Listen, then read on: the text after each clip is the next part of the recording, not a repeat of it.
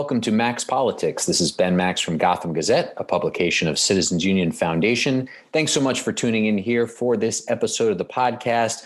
Today we are digging into housing and the pro housing movement, the some of the folks who uh, want more housing in New York City and have ideas and plans for how to make it happen, along with some reflections on some really big recent news on this topic as New York City has uh, moved ahead with the Gowanus neighborhood plan. The Soho NoHo rezoning is moving through the city council, and there are other things happening at the city and state levels around housing in New York. A new mayor about to take office, of course, Eric Adams. We're going to talk a little bit today about his ideas for housing and plans that he's supported, what the outlook is around that. And then, of course, there's a lot of controversy around housing development, and we want to talk about what some of the issues are, some of the um, some of the myths, some of the realities, and a lot more. And of course, a lot of this often comes back to not just policy, not just community buy-in, but also funding. So we want to get into some of that as well. I'm very excited to be joined today by two great guests to talk about housing in New York City. Rachel Fee is executive director of the New York Housing Conference and John Sanchez is district manager of Bronx Community Board 6 and a board member of Open New York, which is a pro housing group that has uh, sprung up in the last couple years here and really is um, you know trying to have an imprint on the discussions in New York City and seems to be involved a lot in those conversations and Rachel and her group have of course been doing that for quite a while. Rachel, John, thanks so much for being here. Thanks for having me. Thanks for having me. Just real quick before we jump into this conversation with Rachel Fee and John Sanchez, uh, if you've missed any recent episodes of Max Politics, please do find them wherever you get your podcast or at the Gotham Gazette website. We've had a whole bunch of interesting discussions on a wide range of topics, highlighted in recent weeks and months by some in depth conversations with all seven candidates for New York City Council Speaker as we are talking here on uh, December 14th, uh, it looks like that council speaker race is down to two, and those final two candidates, Adrienne Adams and Francisco Moya, are both declaring victory in the race. So we're talking here and recording this conversation uh, with a lot up in the air in the future of New York politics. By the time some of you are listening to this, it may be decided. We shall see. Uh, but such is the news and New York politics but I've had conversations in recent weeks and months with both Adrienne Adams and Francisco Moya, as well as the five other candidates who are seeking the speakership. Uh, and just about all of them at this point have uh, bowed out. But uh, those conversations you can find at Max Politics, wherever you get podcasts or the Gotham Gazette site. Also, in recent weeks, a really interesting discussion with Michael Mulgrew, the president of the United Federation of Teachers, reflecting on where things stand in this city school year, both in terms of things related to academics, student uh, emotional and psychological well being in the classroom, uh, and of course, things related to COVID testing, vaccines, uh, and much more. And then the teachers union reflections on the de Blasio years a little bit, but also looking ahead to the mayoralty of Eric Adams. So check out that conversation if you're interested. All right. Uh, a lot of other recent guests uh, on the podcast, but you can find those um, wherever you'd like. If you're interested, let's dig in here. So, Rachel, um, say a little bit first, and then we'll come to you, John, on the same topic. But when we talk about housing in New York City, assess where we're at uh, what's the broadly speaking? What's the sort of housing picture, um, and and what are the the highlights and the lowlights from your vantage point in terms of where we sit right now in December 2021? Uh, we've obviously had a new governor take over. We're about to have a new mayor of New York City. Uh, where where do things stand right now, Rachel? Well, Ben, you know that we have had an affordable housing crisis in New York for years. Um, and you know, I think that now that we are grappling with the pandemic, which is very slow to leave um, our city, um, it's just really clear how important affordable housing is, how important a home is. And when I kind of think about the major issues in that New York is facing on the housing front, I really think about preserving public housing.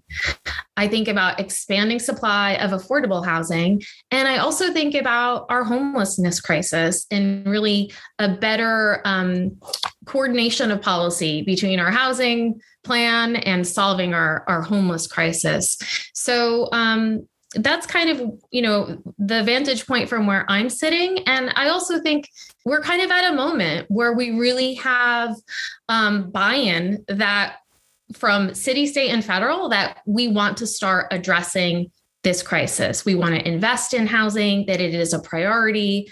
And I think electeds at each level of government have heard it from their constituents, and really it's resonating. So I think we're at an exciting moment with a new mayor coming on board, um, a governor who we expect is going to uh, release a new housing plan. And we also have the first president in the White House that had a campaign with an actual housing plan.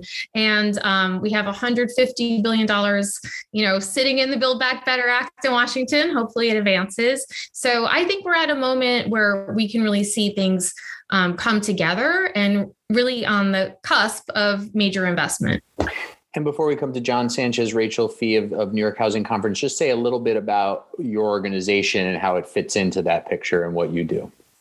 So, New York Housing Conference is an affordable housing policy and advocacy organization. And, you know, we really think about housing solutions um, at the city, state, and federal level. Um, we've been doing a lot of analysis and advocacy on federal housing policy because there's such a great opportunity with this investment of in, infrastructure and now this um, you know kind of social investment that we're looking at with the build back better act. Um, we're also running a coalition for uh, fighting for a new five-year statewide housing plan. And we recently put together um, a 90 plus organization coalition um, called united for housing. And we really laid out a framework for investment for New York City's next mayor.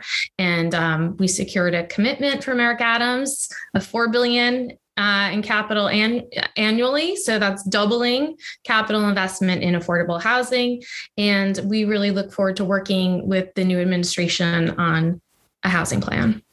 Great, and I want to come back to that that housing plan that um, Eric Adams has expressed support for in a minute.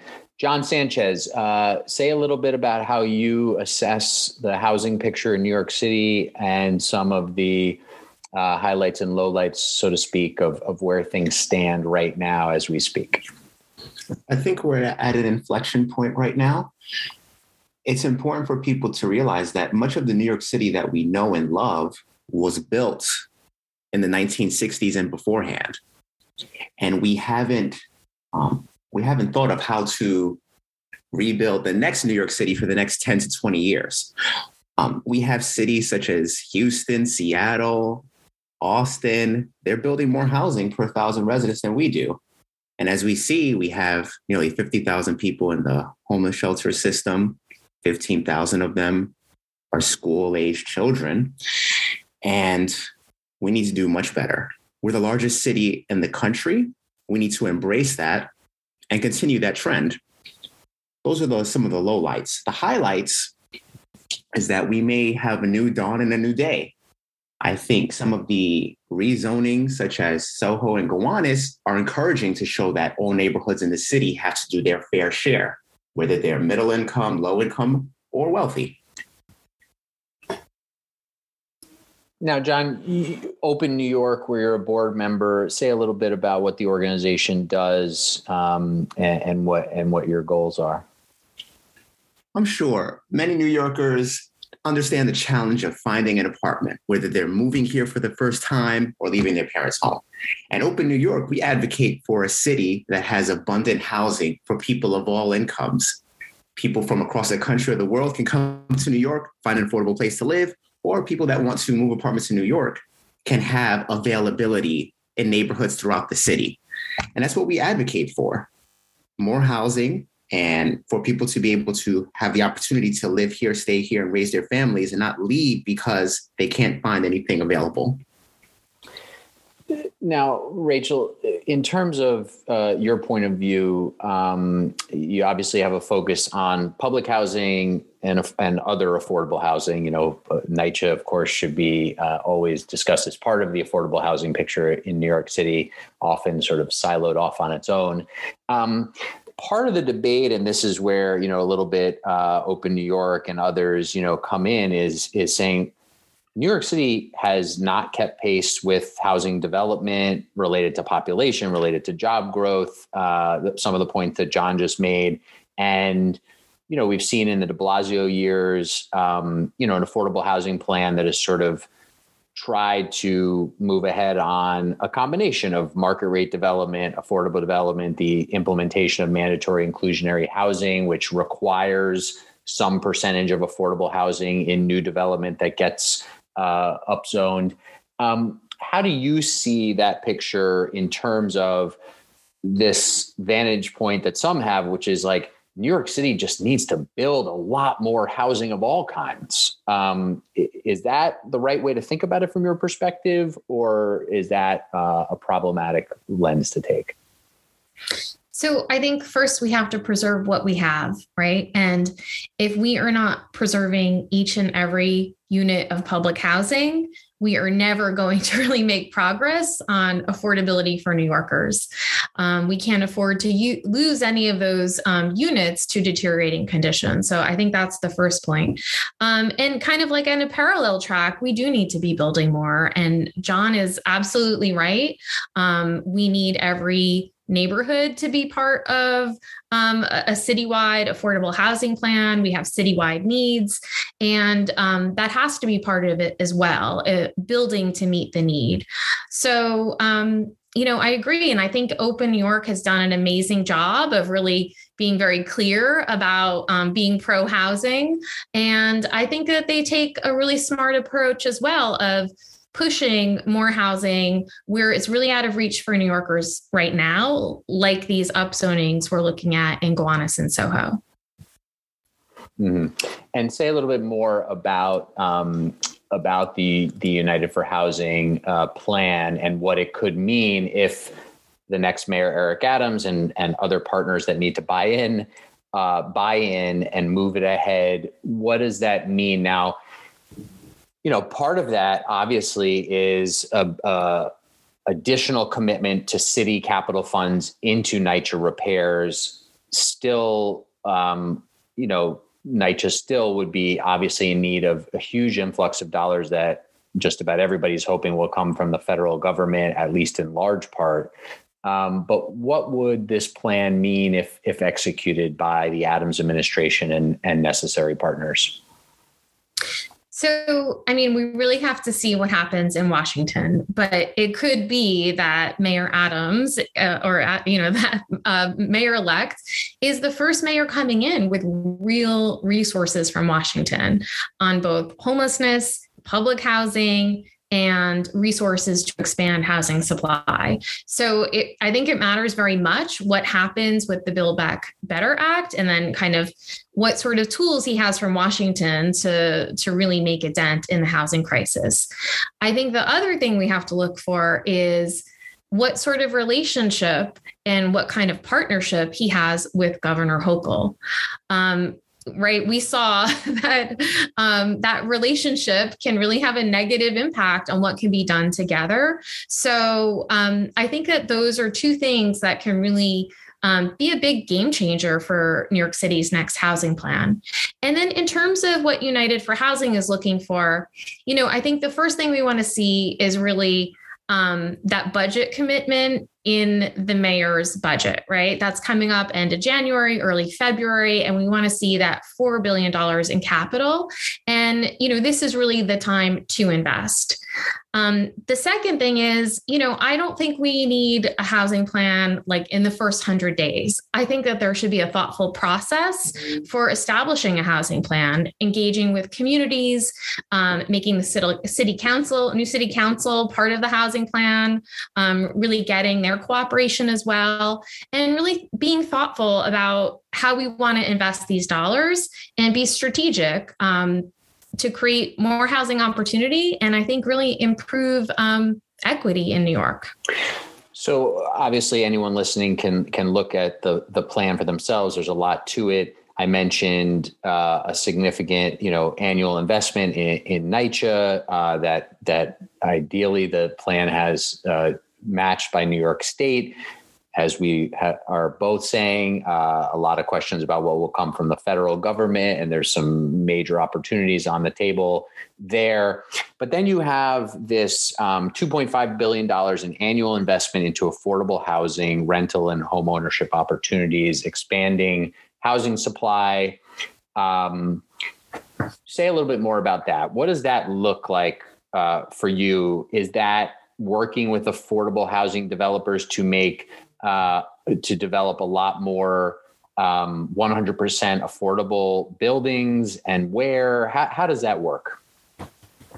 So, you know, we leave some of this open. We certainly have um, a host of policy recommendations in our report, um, and we want, you know, that that commitment of capital, and then we're also looking for um, minimum targets on production of housing affordable to very low income households.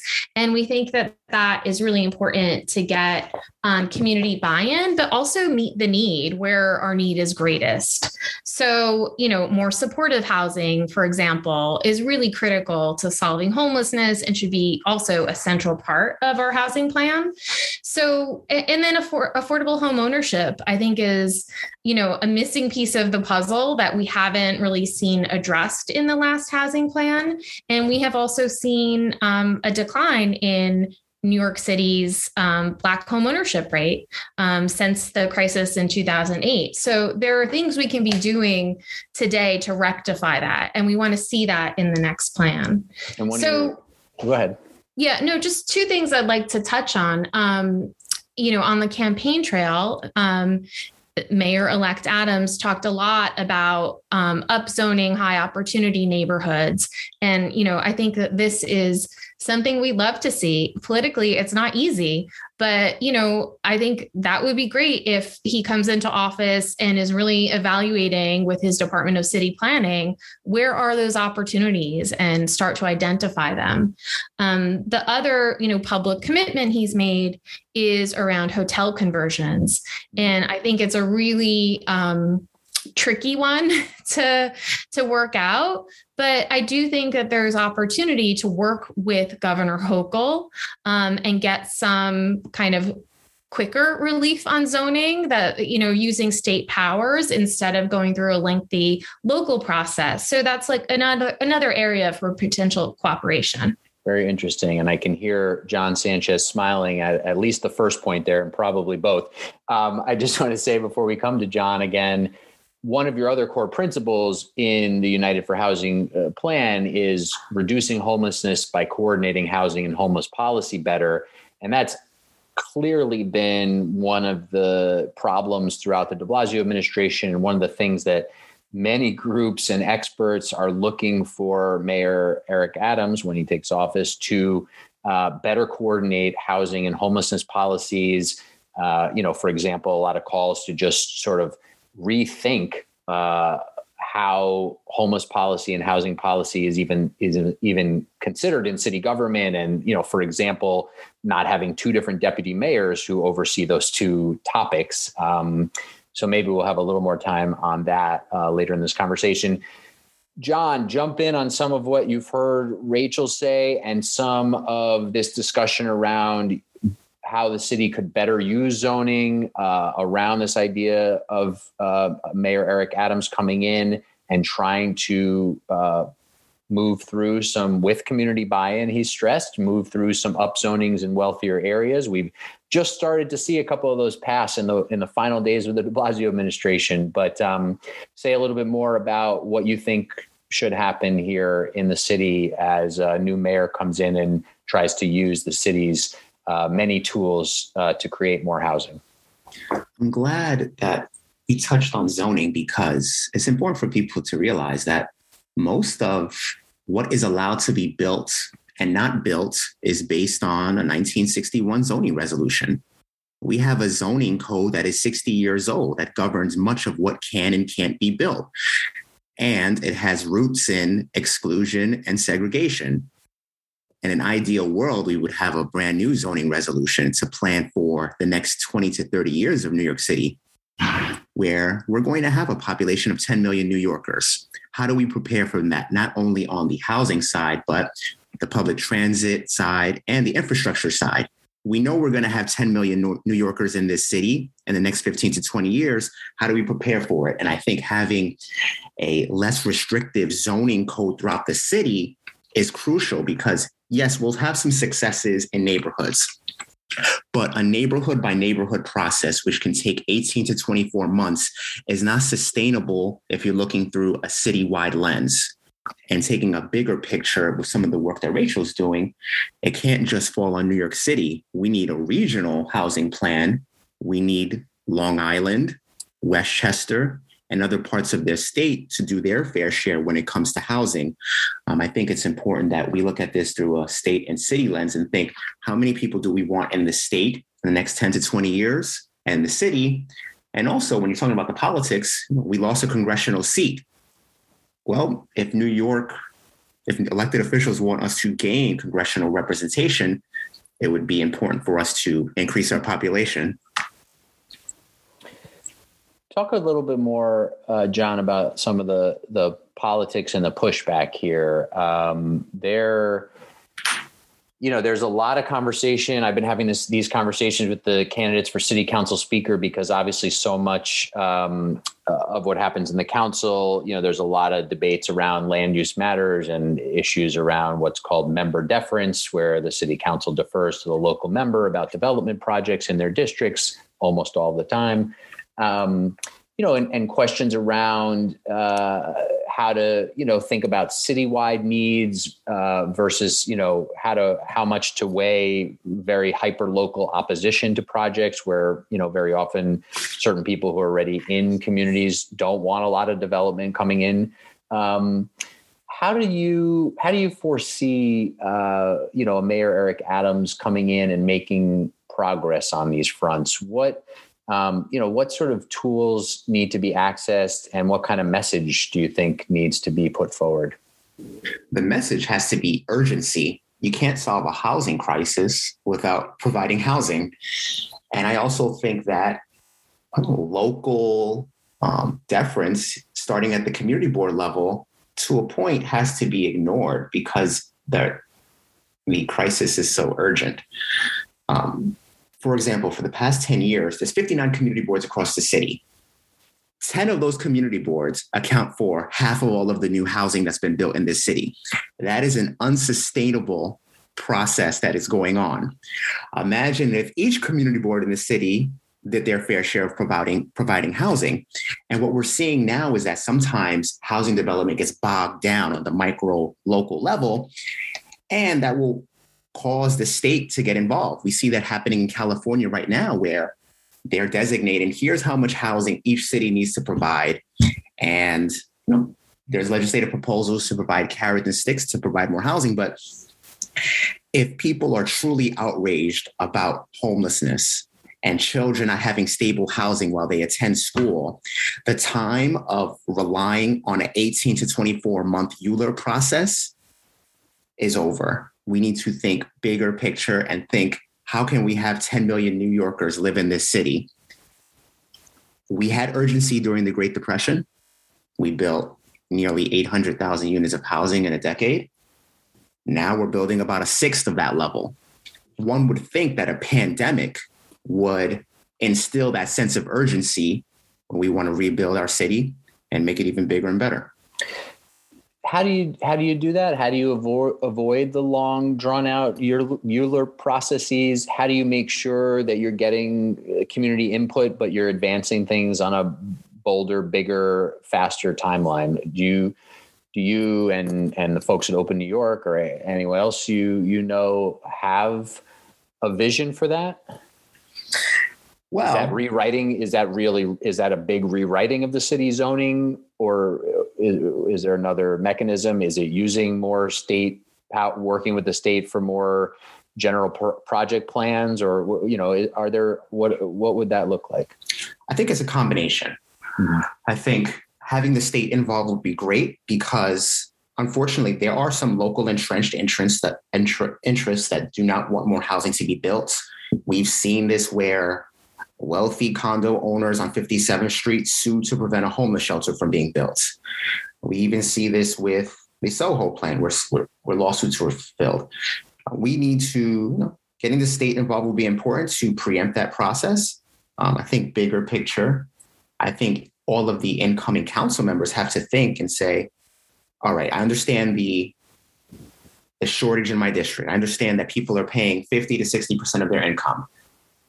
How many more people do I think can live in the neighborhood? And how many units of housing are needed to fulfill that desire? Um, but eventually, when you're in government, you have to realize that you have to make a decision. There will be controversy no matter where you want to build housing. But there has to be more outrage about people living on the street. And I think that trumps neighborhood concerns about damaging neighborhood character or dealing with shadows or not wanting to live near poor people. Interesting. Um, Rachel, feel free to jump in on anything you heard there that you want to agree, disagree with, add to. Um, and I'm also curious uh, as you jump in to get your take on the question. You know, you you focus a good bit on public housing. Um, this question of developing new housing on NYCHA land, sometimes called infill development um, where you see that conversation and you know questions around whether that is a tool that's you know really been underutilized in the toolbox um, understanding NYCHA residents and and others at times have raised a lot of concerns about that question of new housing development on NYCHA land um, and questions around you know whether that and other things that NYCHA has either been doing or considering would you know lead to more displacement among NYCHA tenants. Um, Eric Adams, the incoming mayor, has expressed openness to development on on NYCHA land of new housing, but he's you know also recognized some concerns about that. You know, he's sort of floated some different ideas about how to potentially make it work, but it doesn't seem like it's something that he's going to prioritize at least at least at this point. We'll see what his actual plans look like once he's in office. Um, but anyway, what do you what do you think about what some of John said and and and that question as well? So I think John is um, spot on that we need kind of all, the tools we can get our hands on to uh, address the crisis, um, and and I think it's really smart to think about um, you know citywide zoning action, leveraging the state where we can, and really trying to make every community part of the next housing plan. I also think it's going to start with leadership at City Hall. So you had mentioned earlier, um, advocates calling for a deputy mayor that will oversee both housing and homelessness. I think that's essential. And, you know, really coordinated policy on housing investment across NYCHA, across our um, Department of Housing Preservation and Development that leads on the housing plan, and then also coordination with Department of Homeless Services and, and making sure that there are there is access in the housing plan to um, affordable and supportive housing. Um, I think on NYCHA, especially around infill, um, uh, like you said, the, the mayor elect is suggesting he'll wait on that. I think that would be a smart approach. Um, I, I think the first priority should really be hopefully we get build back better but repairing um, the units that need investment in NYCHA's current portfolio i do think there's certainly um, opportunity for building affordable housing on NYCHA land. But I think we need a much better process for residents to be part of um, site design of, you know, saying that they um, what what they want on those siting opportunities. Um, you know, maybe there is a need for senior housing with um, the aging population. Maybe there are opportunities for affordable home ownership that residents would be interested in. So I think you know we can't rule it out, but I would say we need a good process to get there. Some some people have called for you know making sure that any of those projects go through the uh, the city's land use process, ULURP. Um, I believe Eric Adams is among those who's floated the idea of, of you build some new housing on NYCHA land, you move current NYCHA tenants who want to into the brand new housing, freeing up, you know, NYCHA spots for uh, people on the wait list, or you know that way you can right size uh, households and apartment sizes, which we know is often a problem when when you know older people wind up in apartments that have three bedrooms and they're living alone or just with a, a spouse or you know that type of thing. But you know, again, like I said, these have been sort of more offhand comments from the mayor elect during forums and things like that, and we need to see exactly um, where where he might go on that and and so much as you said will hinge on what really comes through from the from the federal level um, and I would just add on that, you know, please. we just saw a process in the Chelsea working group where NYCHA residents said, you know, no to a massive redevelopment plan, but they said yes to a modified version. And they also uh, formed a committee and issued an RFP and selected the development team and have really outlined their priorities for the scope of work and what they want to see in the development of those sites. So, you know, I think there has to be much better engagement and just very clear um, ways for NYCHA residents to have a seat at the table in, you know, giving input on what's going to happen. So I think that Mayor Adams gets that. And I really expect that that is going to be part of his strategy. John, there's the, going back to one of the things we were discussing earlier. There's been a bunch of push for this idea of comprehensive planning, um, which may, you know, if it was done and done well, it could, you know, help, um, you know, create a citywide vision that gets back to your point about, you know, every community doing its fair share on a number of different fronts, not just housing, there's also a lot of concerns about how to do that, how to do it quickly enough, how to get enough feedback, but not have things mired in, you know, local process loops and, and such. Um, I'm wondering what you and, and Open New York perhaps think about the idea of the city doing some sort of comprehensive planning. Uh, but I'm also wondering the, the Gowanus neighborhood plan that just passed you know, you were talking about 18, 24 month uh, ULURP processes. I mean, Gowanus was like a 10 year process to get to the final deal. Obviously, that wasn't all the ULURP process, but is the Gowanus neighborhood plan something of a model? Uh, obviously, every neighborhood is different. Gowanus is, is you know working with a bunch of industrial space and the and the canal zone and there's all sorts of different things in different places. But is what happened there something of a model as far as you're concerned? And what do you think about the idea of uh, the city in some way trying to do more comprehensive planning? Eric adams i believe has said something about giving every community board a certain target of, of housing units they need to figure out where to where to put. Um, you know that's kind of uh, uh, again a, more of an offhanded idea than a real plan. Uh, but what do you think about some of that? I think what uh, mayor-elect adams is saying is good. That's a good approach to do it. Each community board should be providing housing.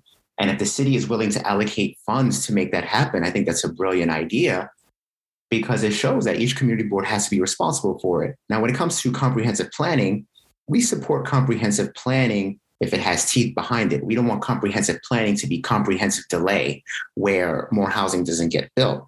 But if there are specific targets and metrics for housing, as well as school seats and public infrastructure, um, expanded train capacity, bus capacity, I think that's what a sensible city does. Many cities across the country and the world have this type of comprehensive planning, and New York City does not have that right now. So now what we have is we have a 51 district house housing land use policy where each council member kind of is figuring it out and it applies to something as simple as installing a bike lane it's not sustainable and i think we support comprehensive planning there's seed behind it and as well as there's clear metrics that we're measuring against. So that way, at the end of the next decade, we can say, here's how we did in these specific areas. Here's how much housing we created. Here's how much expanded transit capacity we created. Here's how many schools and parks we created. That's how you have clear metrics rather than vague announcements or pronouncements of more affordable housing or more schools. It has to be specific. Otherwise, it's just a dream. Mm. And uh, to this um, point, uh, well, what do you think about Gowanus as a, as something of a model? Um, and you know, this and the Soho plan seemingly moving forward here in the final months of the De Blasio years. Previously, uh, all the neighborhood plans and rezonings that dealt with housing were basically all in lower income areas, communities of color, um, areas in many cases that could use more housing, more affordable housing, new housing, uh, could use the infrastructure investments that often come as part of those deals. Um, but that has been something that a lot of people have pointed to as as misguided. But the De Blasio administration has often said we've been working with council members who want to work with us on these neighborhood plans, and we've uh, we had a different list, but we didn't get buy-in from from the local members. Um, so I'm wondering if you see Gowanus and Soho as the models, and you know if there's any sort of um, wisdom that we've we've learned over these last eight years about how to do this stuff better. Well, I think it's important that now we're seeing elected officials are aligning their votes with their rhetoric when it comes to racial and economic justice. I think Gowanus and Soho were great first steps. I think they can be a model in the sense that wealthier neighborhoods near transit are providing more housing. I mean, the Gowanus rezoning will create about 8,500 homes, which is more than what several neighborhoods have done in the past two decades and also the investments in NYCHA that came out of that. When it comes to Soho, I mean, I lived in Soho back when I was a college student, and I remember being a real estate agent seeing apartments that were way out of my price range. But the fact that now people that you know potentially live in the Bronx can have the opportunity to live there, I think that's a right approach. My concern is that the neighborhood by neighborhood approach just is not fast enough you mentioned Gowanus took several years. The Soho plan initially came out in 2019. We had the pandemic.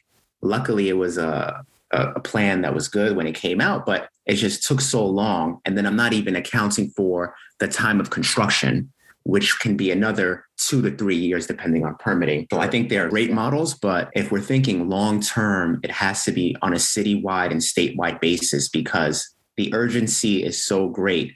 And if an elected official is truly concerned about homelessness, we need to act quicker. We need to have the same urgency we had during the pandemic when we were doing food distributions and, and providing rental aid. We need to have that same urgency when it comes to dealing with this crisis. Rachel, I want to get your thoughts on that. Uh, I'm speaking here. We're in our last few minutes with Rachel Fee, Executive Director of New York Housing Conference, and John Sanchez, who's a board member of Open New York. He's also the district manager of Bronx Community Board 6. Um, John, I want to come back to you in a minute about the challenge where uh, there's a lot of pushback on the sort of glut of luxury development. And if there's anything to do about that, if you you know want to open the floodgates more to more housing development to create housing for all people you know for people of all sorts of incomes and backgrounds and family sizes and and so on um, if there's anything to be done about the kind of um, you know way that in in many wealthier areas it can wind up being lots of really high end units and then the mandatory inclusionary housing you know 25% that has some uh, you know, income uh, affordability. If there's anything more to be done about that, let me come back to you in a second. But Rachel, anything you want to say about sort of the models of Gowanus, of of Soho, and and sort of some of these uh, lessons of the De Blasio years that we may or may not have seen? Yeah, I think that John is right that we need to address this with urgency. Um, but I also think some of these things are just going to take time. So anything we can do on a citywide basis to ease regulations, to encourage the development of more housing, we are definitely supportive of. Um, but I do think a process of engagement like we saw in Gowanus was a really remarkable one. It was very thoughtful. Um, it took a long time, but I think it, it yielded really great results. So I do think it's one that we can replicate in other communities. Um, I just want to go back to John's point on the urgency. Um, January 15th is the end of our state eviction moratorium.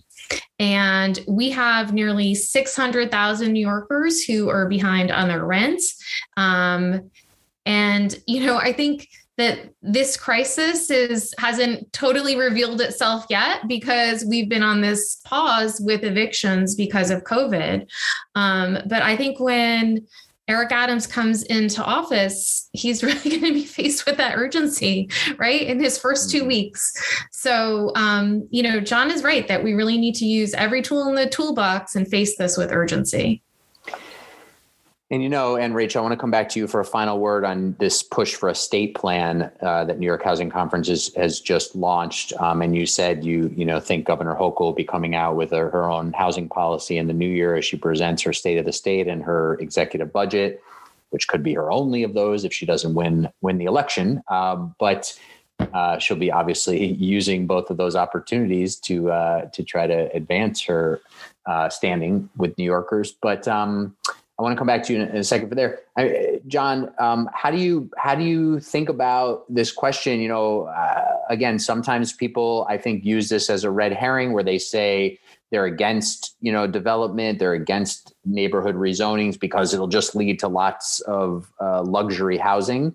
But then there's also something very real to that, right? Um, how do you think about that and combat that? This is a great question because just this week I came across CHPC, the Citizens Housing Planning Council. They have a nice feature on their website that's called Inside the Rent. And it's a game where you try to create a building with the rent that you can afford. And there is little city owned land left. Many housing development projects just will not pencil out financially if there isn't substantial subsidy, whether it be tax subsidy, land subsidy, or construction subsidy. And oftentimes, the higher rent apartments will subsidize the affordable units. So it really comes down to the finances. Will a bank underwrite a mortgage for a development that only has $800 rents? If the answer to that, to that is no, then we need to have higher rent units in that building to get it built in the first place. Um, I think often it is used as a red herring. People will say that it's it's not affordable or affordable for who. But the fact that we have a 3% vacancy rate in our city shows that people can afford, people are affording a specific rent. Otherwise, we'd have a ton of empty apartments in our city, which we don't have. But it really comes down to the financing. Now, I think bigger picture, you know, could we have a situation where the state and city are issuing more bonds to finance more construction. That's something that other countries do around the world. I think that's something that we would be supportive of. The push for social housing, as they call it. Um, I think that's important. But if private development wants to persist, um, the numbers have to make sense. And that will entail higher rents in some, some cases, but those higher rents can subsidize the lower cost rents. I think the other thing to remember is um, the 2019 rent laws gave New Yorkers real protection. So I think when we look at um, the next set of upzonings, um, we are in a much stronger position with um, those rent laws on the books. And I think another thing, you know, we've been talking a lot about supply, but you know, any country that has an effective housing policy they couple housing construction with rental assistance. And we need an expansion of rental assistance vouchers on the state, city, and federal level because for some people, $800 a month in rent will always be too much for them. In that sense, we need to have a thriving rental assistance voucher system that can cover the cost between what they can afford and what the rent is. And we don't see that on a sustained basis in New York to the level that we need it. Interesting. There's, um, yeah, there, there's there's so many more pieces to the policy puzzle to get into here. Um, we're we're going to have to leave that part of the discussion there. Rachel, on the state level, uh, a little bit about what you're looking to see and the suggestions that the New York Housing Conference is making for Governor Hochul. So we are looking for um, a $6 billion investment over the next five years. That's more than doubling what the state has done in the last housing plan.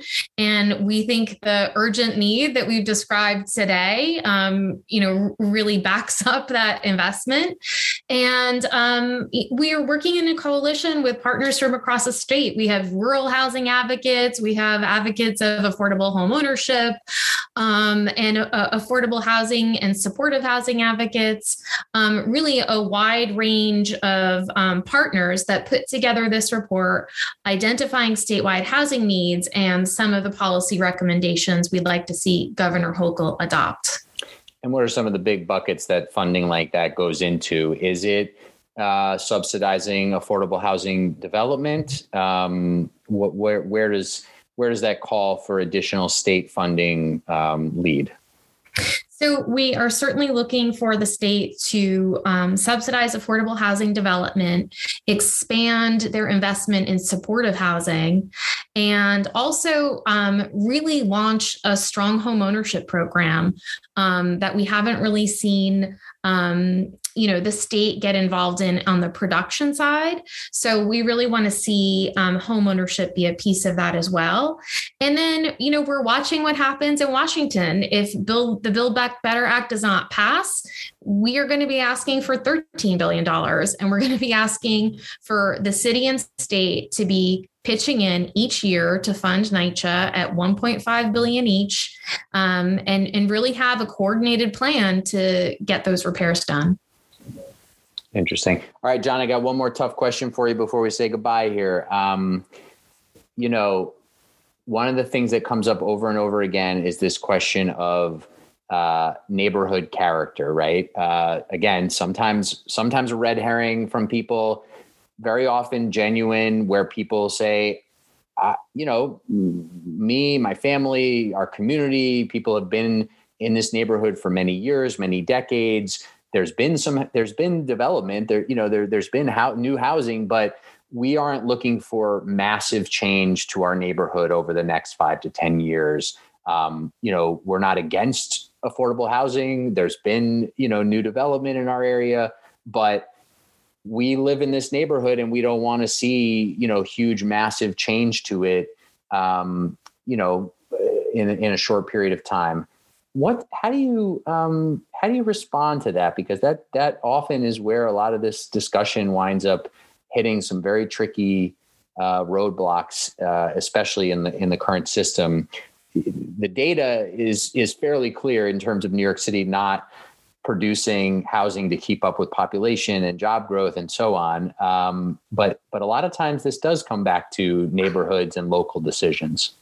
I think the pro housing movement is great in the sense that it unites people from all backgrounds, racial, economic, and geographic. And New York's character comes from the idea that people from around the world and across the country journey here in search of better opportunities to open businesses and raise their families.